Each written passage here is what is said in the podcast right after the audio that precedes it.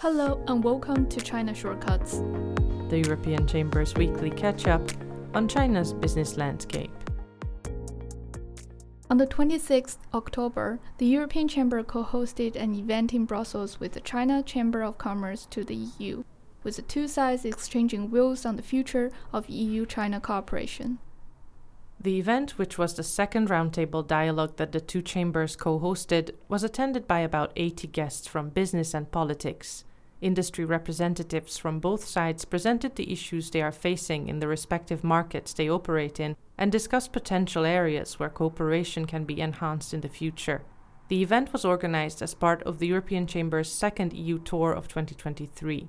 During the last week of October, 27 delegates from the European Chamber conducted over 50 meetings with stakeholders from the European Parliament, the European Commission, as well as Brussels based think tanks, partners, and media.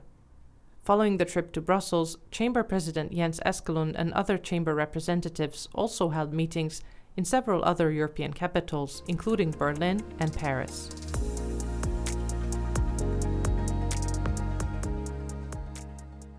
China's former Premier Li Keqiang passed away on 26 October in Shanghai at the age of 68. He served as the Premier of China's State Council between 2013 and 2023. The European Chamber is deeply saddened by the passing of former Premier Li Keqiang, who was an important interlocutor for the foreign business community. He was a pragmatic, forward thinking man who placed great importance on the reform and opening of China's economy. On the occasions that the European Chamber had the privilege to meet with him, he always paid close attention to the concerns of European companies operating in China.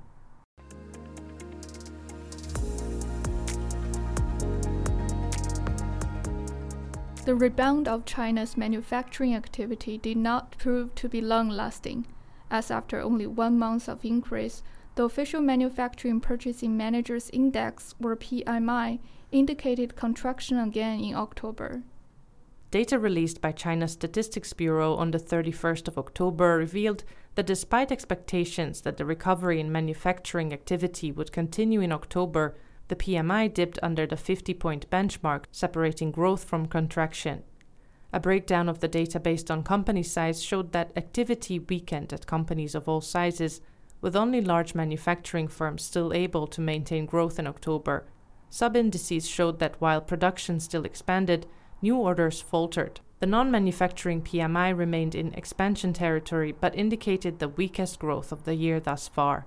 Activity in the construction sector increased at a much slower pace than in September, but still maintained more momentum than the growth in services activity, which was the most modest recorded since China's reopening in January. Profits at China's larger industrial firms dropped 9% year on year in the January to September period, according to data published by the National Bureau of Statistics on 30th October. The rate of decline was not as pronounced as in the first eight months of 2023, and it was the most moderate all year. A breakdown of the data based on companies' ownership structure showed that in the first nine months of the year, equity owned industrial firms have made the most profits in absolute terms, and the profits of state owned industrial companies fell the most compared to last year. Faced with an increasingly unstable geopolitical and economic environment, industrial policy has become a core component on the agenda for the world's three largest economies the United States, China, and the European Union. Their strategies and regulations on renewable and low carbon energy technologies, raw materials, and technologies of the future are likely to result in profound implications for global supply and value chains while reshaping industries, especially high technology sectors such as semiconductors. The European Chamber has launched an event series on the ongoing global race in industrial strategy in order to decode its implications on the outlook for both geopolitics and trade, as well as how it may impact the corporate strategies of multinational companies. Join us on 3rd November online or in person in Beijing for the third event of this series, during which experts will conduct a detailed examination of the EU's, China's, and the US approach to developing clean technologies and becoming world leaders in this area through their respective industrial policy initiatives. Thanks for listening. Tune in again next week. In the meantime, please find useful links in the episode notes.